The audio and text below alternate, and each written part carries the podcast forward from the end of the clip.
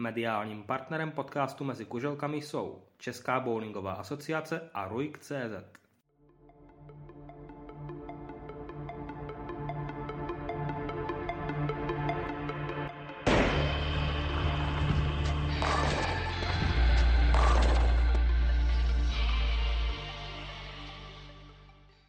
Krásný bowlingový den všem posluchačům podcastu Mezi kuželkami. Vítám vás u prvního dílu v roce 2023 a jeho hostem, respektive jeho hostkou, jak já rád říkám, je mistrně České republiky z roku 2019 a také česká reprezentantka mezi ženami Kateřina Hejdučková. Kačko, zdravím tě do Opavy.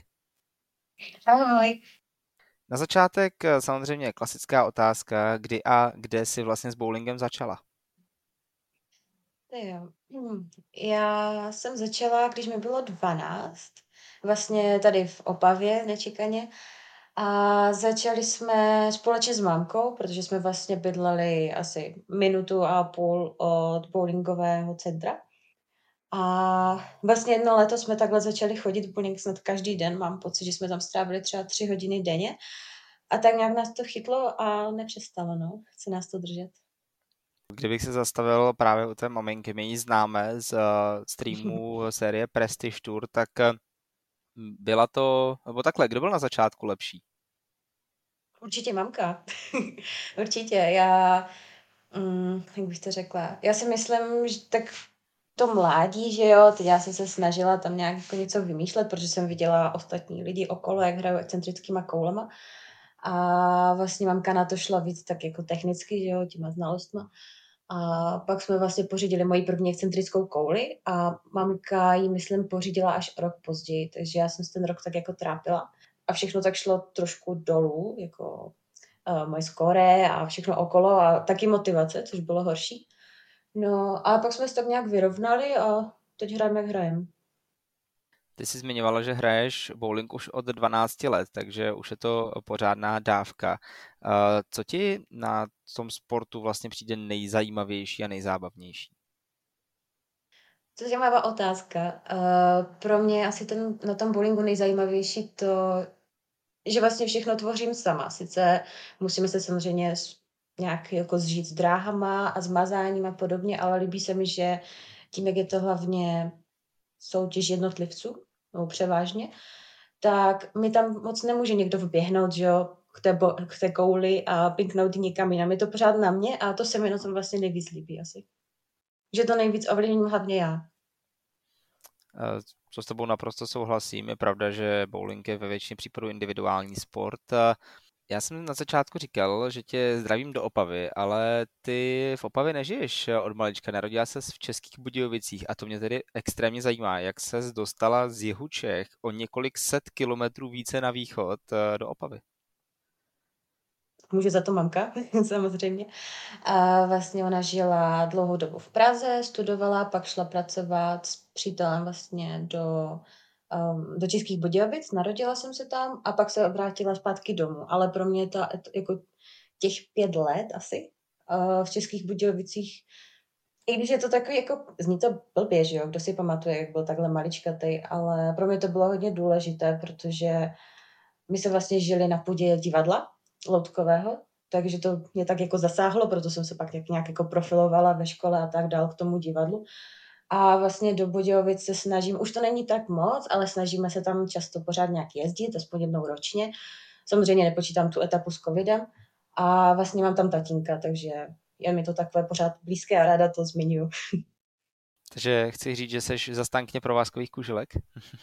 Ne, to, to zase ne, to zase ne. Ale přece jenom uh, bylo to těžké, když jsem třeba jela k tátovi na léto, tak jsme táhli ty koule, že jo, třeba vlakem, nebo on pro mě přijel autem a vlastně vzpomínám si, že dlouhou dobu jsme jezdili na bowlingové centrum jenom přímo do Českých Budějovic a pak až jsme začali poznávat hlubokou a vlastně okolní ty um, provázkové bowlingy si taky vzpomínám, no, třeba ve Vodňanech a tak, že jsme jezdili.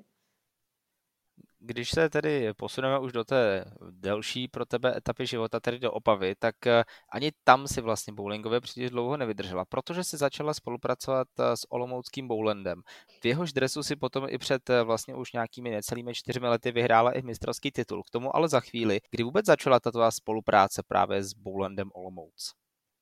Já mám pocit, že hned po půl roce, co jsem začala hrát bowling, protože ona jináčí možnost vlastně nebyla, jak se dál jakkoliv asi posunout. My jsme vlastně jeli pro mou bowling, první bowlingovou kouli, mám pocit, že po tom půl roce.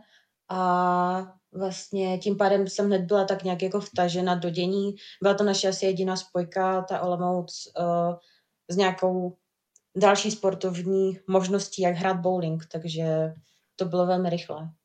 Ještě mi tak napadá taková rychlo otázka. Myslí si, že právě třeba v tuhle chvíli, kdy v Opavě máme několik eh, skvělých eh, hráčů, nebo pochází víceméně několik se narodila, pochází z té eh, oblasti několik hráčů, že by třeba tito hráči měli zkusit si udělat nevím, trenérskou licenci a rozvíjet i ten juniorský bowling či jakýkoliv jiný bowling právě i v relativně v úvozovkách řečeno odlehlé části České republiky.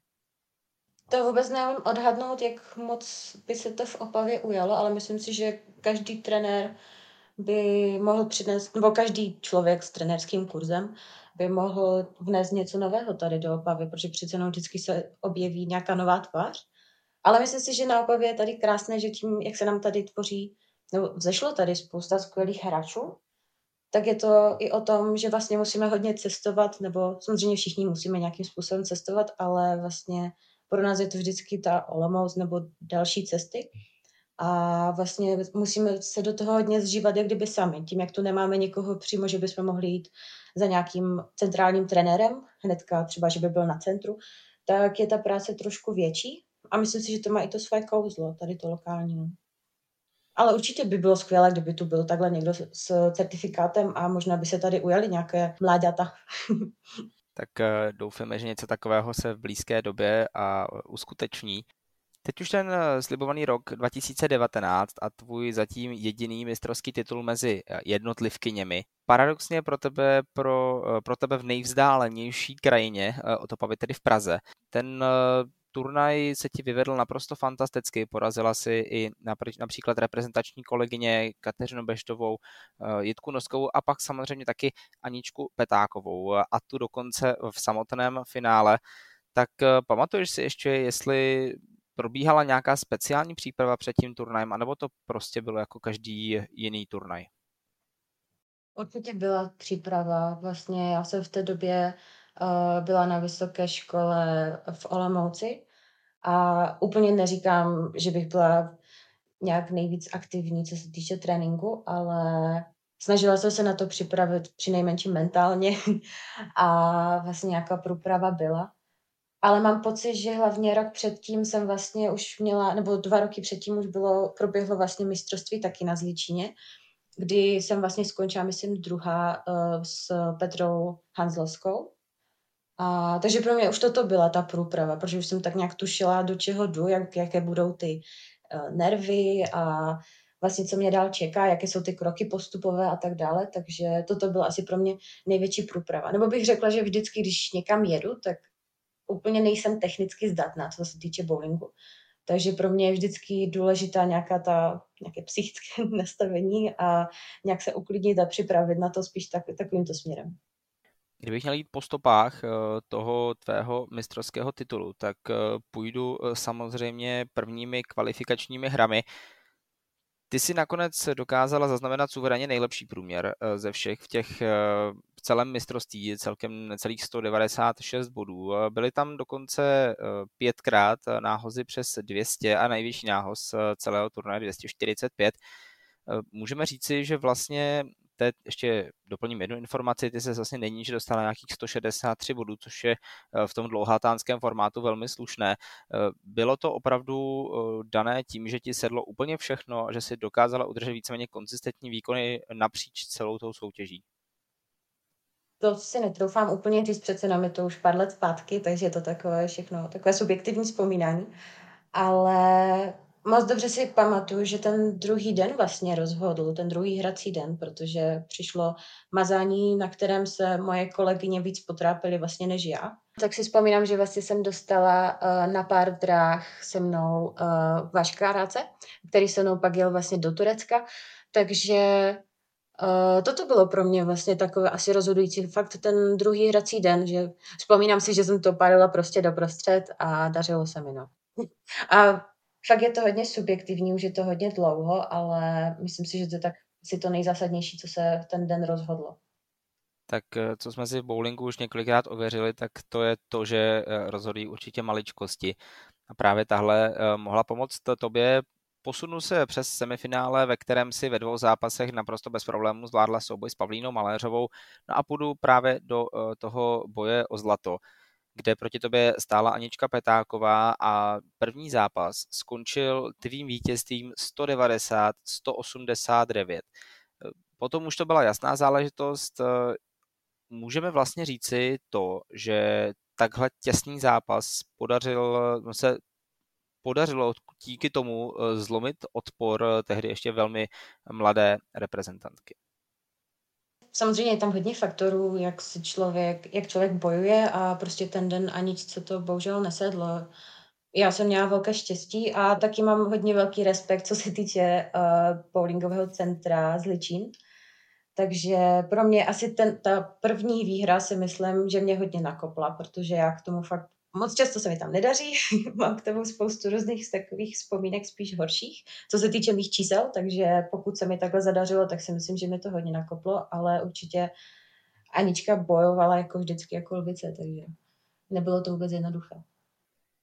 Taková zajímavost, eh, vlastně ty jsi poslední hráčkou, která dokázala získat titul předtím, než přišla obrovská nadvláda Petry Otec Hanzlovské, která dokázala triumfovat tedy v letech 2020, 21 i 22 v loni v Pardubicích, eh, tak myslíš si, že už konečně nastal zase čas na to, aby eh, na tom nejvyšším stupínku stanul někdo jiný? Já opravdu obdivuju vlastně Petru Hadlovskou v tom, že dokázala všechny ty obhajoby. Samozřejmě je úžasné, že je to třikrát, ale vůbec to po druhé, že to dokázala, protože já si vzpomínám, když jsem přišla po svém vítězství na mistrovství, tak jsem cítila na so, sama na sobě obrovský tlak a vím, že jsem ho vytvořila samozřejmě svojima myšlenkama, ale je úžasné, že, toto, že se to podaří. Každopádně samozřejmě pro každého je možnost. Ale zase změnil se nám ten formát, takže je to takové, těžko říct, no jsem zvědavá. Myslíš si, že třeba ten formát jednoduše více nahrává těm, eh, můžeme říct si, stabilnějším hráčkám, že to není takové, že se vyrojí někdo, nechci úplně samozřejmě být eh, konkrétní, to v žádném případě. Někdo třeba z druhé, třetí desítky té eh, ženské kategorie, prostě sem povedou ty dva bloky, tak získá medaily. Je pro tebe lepší tenhle formát, kdy to opravdu ukazuje větší konzistenci, nebo by si víc přála zachování toho playoff formátu? Jsem dlouhé roky hrála v playoff formátu, takže já se v něm cítím asi bezpečněji. A vlastně loni jsem se do toho nového formátu nedostala, mohla jsem ho jenom sledovat, takže úplně nevím, jaké to je zažít na vlastní kůži. A myslím si, že v ženském bowlingu jsou ty šance otevřené pro více hráček, než třeba oproti tomu v, jako v mužské části je to přece jenom, jsou ty rozdíly znatelnější bych řekla. Co se týče tady tomto formátu, nebo když si vzpomeneme vlastně loňské mistrovství, tak no, takhle bych to asi řekla. Nebo... No, Lukáš Jelínek si tam z toho udělal tedy trochu vlastní soutěž, no. Takhle, no, ale myslím si, že to úplně není asi případ, co by, se mohl, co by mohl nastat vlastně v ženské části, jestli se tím vůbec nechci nikoho uh, znevažovat, ale myslím si, že jsme často více vyrovnané takže ty možnosti můžou být vlastně v podstatě otevřenější, protože takto v tom playoff formátu zase přece jenom stačilo jedna výhra a psychika se tak trošku víc mohla nalomit a všechno šlo do kytek, i když forma mohla být úplně úžasná, že? Takže za mě je to asi víc, uh, víc spravedlivější možná, ale uvidíme, uvidíme, co přijde.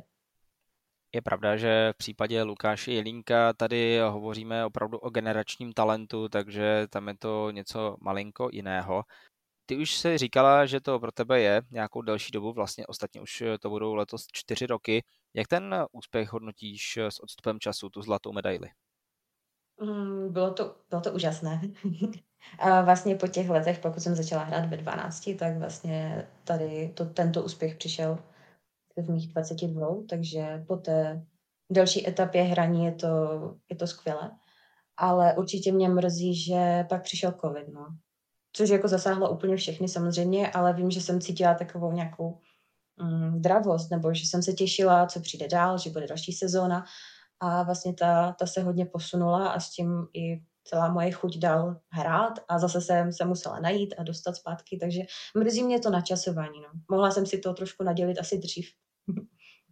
Posunu se zase o kousíček dál, byť nepřímo zůstaneme u mistrovství České republiky. Ty si právě výhrou na něm získala možnost účastnit se velmi prestižního turnaje European Championship of Champions. My jsme se o tom už ostatně bavili před eh, zhruba třemi měsíci, respektive dvěma a půl měsíci eh, v české televizi v rámci vysílání právě tohoto turnaje, který byl v Olomouci. Ty si ale hrála v turecké Ankaře a tak eh, mě zajímá, jestli to pro tebe byla první zahraniční zkušenost. Říkala si, že si stále byla ještě v velmi mladém věku, tak bylo to poprvé, co jsi byla na bowlingu v zahraničí? Ne, to určitě ne. Vlastně já jsem měla tu čest, že jsem byla součástí bowlingové reprezentace juniorů. Vlastně jsem se podívala do sousedního Lips, do, Lips, do Lipska, vlastně potom na Island nebo do Vídně. Takže takhle moje první zkušenost to určitě nebyla. Každopádně byla unikátní v tom, že jsme vlastně s Vaškem Rádcem tam jeli v podstatě sami, takže uh, byla to moje první zkušenost být takto úplně osamocená, ale vlastně daleko od všech a zároveň i uh, mít větší zodpovědnost sama za sebe. Tím jsi mi vlastně odpověděla na tu další otázku, kterou jsem pro tebe měl připravenou. Přiznáváš tedy, že je to opravdu o to těžší, když vlastně eh, nejenom si sama, ale vlastně ještě máš jako jediná žena eh, vyslána na ten turnaj tu čest reprezentovat Českou republiku. Opravdu jsi tam vlastně sama za sebe, ale zároveň za celou republiku a nemáš tam někoho, kdo by ti úplně pomohl. Určitě je to, je to těžší, pokud to člověk nezná, pokud je to poprvé. Ale zároveň hodně osvobozující, protože do té doby já jsem znala hlavně to, že jedeme jako reprezentace, takže je nás nějaká skupinka lidí, že jo, tak jako junioři jezdívají. A najednou jsem si musela i režim udělat vlastně sama, hlídat si termíny, hlídat si autobusy. Samozřejmě nikdo nás jako taky nevodil úplně za ručičku, že jo, kdy nám to jede, ale přece jenom byla nad náma větší, byl nad náma větší dohled. A najednou jsem cítila, že pokud zahraju dobře, tak, je, tak vlastně je to můj úspěch, samozřejmě reprezentační, ale pořád můj a za mnou není úplně nikdo, kdo by to tolik jako prožíval, takže uh, i v tom to bylo hodně rozdílné, protože třeba když se podíváme, jak probíhají juniorské mistrovství, tak uh, vlastně tam se velmi fandí, křičí se, je to krásná atmosféra. A najednou tam vlastně na tom mistrovství mistrů spíš to bylo úplně naopak, že sice samozřejmě lidi si fandili trošku navzájem nějakým způsobem, ale najednou už to byla opravdu ta soutěž pořádná, že mi to přišlo takhle fakt opravdu dospělé a taky jsme byli x kilometrů daleko vlastně od rodiny, od všeho, takže v tom to bylo hodně velká zkušenost.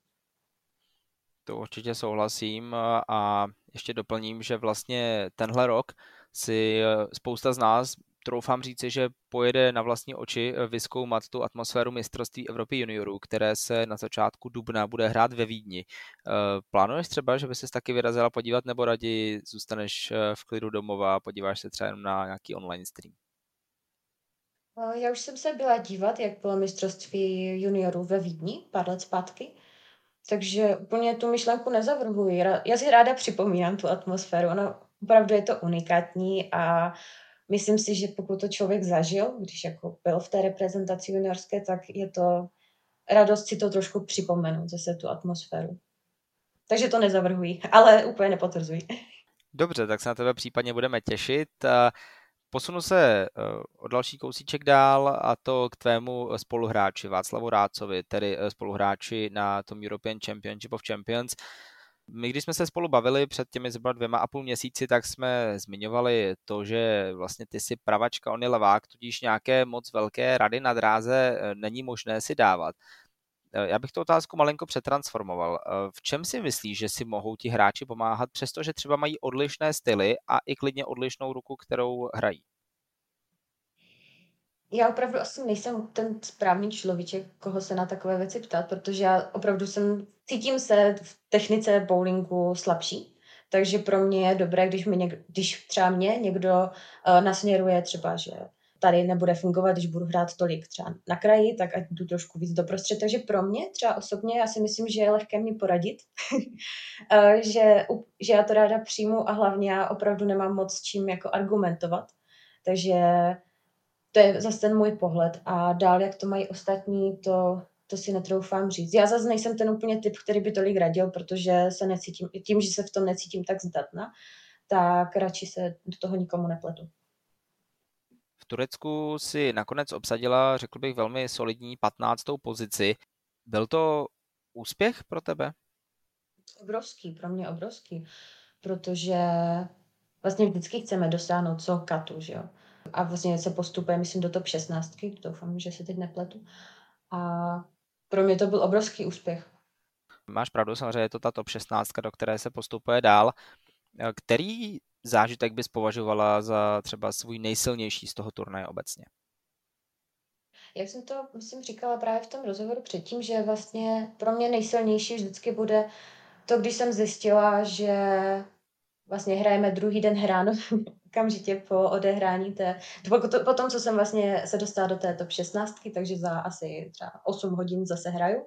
A vlastně, že jsem zjistila, že na celý ten turnaj jdu úplně špatně že jsem se nechystal, nenachystala tolik třeba jako energii, že vlastně jsem nepracovala moc dobře s spánkem, nebo nevím moc, jak bych to lépe pojmenovala, že jsem se cítila slabá tady v této přípravě. Že jsem bojovala s únavou, která možná šla trošku pojmout jinak. Už jsme o tom mluvili, že by to asi v případě těch dalších turnajů bylo malinko jiné. Co se týče loňského European Championship of Champions, tak eh, to právě už několikrát zmiňované bylo v Olomouci. Eh, ty si právě díky tomu, nebo kvůli tomu rozhovoru přijela do právě Bowlandu a taky do Galerie Šantovka, kde se eh, tato, toto centrum nachází. Ale mě by spíše zajímalo, jak moc si třeba dokázala vnímat tu atmosféru, protože přijelo relativně dost fanoušků podpořit Lukáši Jelínka v boji o zlatou medaili která nakonec eh, neklapla, bylo z toho ale i tak eh, fantastické bronzové umístění. Eh, byla ta atmosféra bouřlivější než třeba v Turecku? Určitě byla, protože tím vždycky, když je to v, host, tom svém státě, tak si myslím, že pro ten daný stát je ta atmosféra bouřlivější. že tím, že přijelo spousta českých fanoušků, kteří fandili vlastně Lukášovi, tak se vytvořil menší takový kotlík, takže Eh, za mě určitě a na mě to působilo moc pěkně. Vlastně zase si připomenout tady ten zážitek z Turecka a já myslím, že se to velmi povedlo. Aspoň na ten den, kdy jsem tam byla. Tak. Mně spíš šlo o to, jestli třeba, když jsi byla na tom samotném turnaji, jestli třeba turečtí někteří fanoušci přišli na hernu podpořit eh, ty místní hráče, protože je jasné, že asi vždycky přijde někdo z domácích, ale jestli třeba bylo tureckých fanoušků víc než těch českých a jaká tam eh, jaký třeba byl rozdíl v těch atmosférách? Já už se ani moc takhle nevybavuju, takže si myslím, že úplně nějaký velký extrémní rozdíl v tom nebyl, jinak by mi to asi utkvělo v paměti, ale opravdu už si takhle nespomínám. Dobře, posunu se zase o kousíček dál do dalších let. Samozřejmě nastala covidová přestávka, během které naštěstí se ti nepodařilo úplně definitivně ztratit motivaci a máme tě tady na dráhách dál ale posunu se směrem eh, k roku 2020 a konkrétně k mistrovství republiky dvojic, které se sice odehrálo až v polovině roku 2021, ale mělo tam ještě to přízvisko 2020. No a tobě eh, přišla zlatá medaile z dvojic s Jaroslavem Lorencem, ale a ještě předtím, než se tě na něco zeptám, tak doplním pro naše fanoušky tu velmi kuriozní situaci, protože eh, Jarin vlastně byl vůbec rád, že mohl hrát. Tuším, že to byl nějaký problém s palcem, který mu prostě nedovolil moc pokračovat, nějaký problém s prsty, který mu už úplně nedovolil pokračovat a doházel to eh, erárními koulami. Když si to vezmeme, tak eh, je to asi obrovský úspěch, protože vlastně ty si hrála na půl s invalidou v úvozovkách. To zase ne, myslím, že o Jardy nejde nikdy říct, že invalida ten dokáže strajkovat i právě s takovým šíleným zraněním. A jo, byl to obrovský úspěch. Já myslím, že nás to i tak víc asi spojilo v tu chvíli, protože vlastně já jsem přišla, že jo, a najednou vidím, co se děje. a takže jsem vlastně celou dobu přemýšlela během kvalifikace, jestli jako odstoupíme, jestli to má vůbec smysl, aby si dál jako něco neudělal, že jo. ale nějak se nám zadařilo a tak jsme pořád vlastně bojovali víc a víc a až to přineslo tu zlatou medaili. Ale musím říct, že to bylo zase skvělé, takové i trošku rypaní do ostatních spoluhráčů, takže ono ten den byl celý takový tím i veselý vlastně. Eh, samozřejmě eh, s tím eh, invalidou jsem to myslel ve velmi, velmi velké nadsázce. Jak se vůbec ta spolupráce zrodila mezi tebou a Jarinem? Já už si asi nespomínám úplně konkrétně. Prostě jsme se domluvili a klaplo to. Tak to bych taky chtěl takhle umět, to mě musíš naučit teda.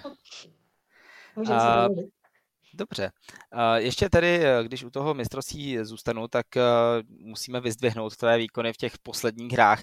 Hlavně potom ve finále proti dvojici eh, Honza Macek, Jitka Nosková, kdy ty si vlastně oba ty zápasy zahrála přes 200 bodů, respektive 200 a 210. Dokonce si eh, jako jedna z mála žen měla o dost vyšší průměr než právě mužský parťák. Poslouchá se to dobře? Posloucháte to skvěle, ale myslím si, že to bylo hodně zapříčiněné právě tím zraněním, že, um, že jsem po delší době najednou cítila na mě tu zodpovědnost. Ono se dobře hraje, když vlastně máte někoho vedle sebe silnějšího, nebo relativně takhle, jako je Jarda, tak samozřejmě to je, to je prostě ESO v rukavě. Ale v tu chvíli najednou jsem cítila ty brdo, že musím zabrat a bavilo mě to, sedlo mi to. A hlavně ta atmosféra byla skvělá, takže ono se hrálo krásně. Posunu se zase o rok dál. Eh, řekla jsi, že jeden levák je ti asi málo, tam potřeba si to ještě vyšperkovat, a tak přišla spolupráce s Lukášem Jelínkem. A bronzová medaile. Mimochodem, eh, Lukáš Jelínek opravdu ten den zahrál další, no, předvedl další fenomenální výkon jeho průměr se zastavil na neskutečných 230,7 desetinách bodu. To je prostě tak strašně jednoduché na něj koukat na Lukáš, no to vypadá hrozně jednoduše, když hrál. No to jo, a já mu to pěkně pokazila hlavně. Ale tak to nesmíš tak říkat, bronzová medaile z toho stále byla, což znamená, že uh, žádné kažení tam asi být úplně nemohlo. To jo, ale vím, že můj výsledek byl velký rozdíl oproti tomu, co jsem měla uh, v předchozím vlastně mistrovství, takže na to se z mého pohledu, z mého výkonu se úplně na to šťastně nespomíná.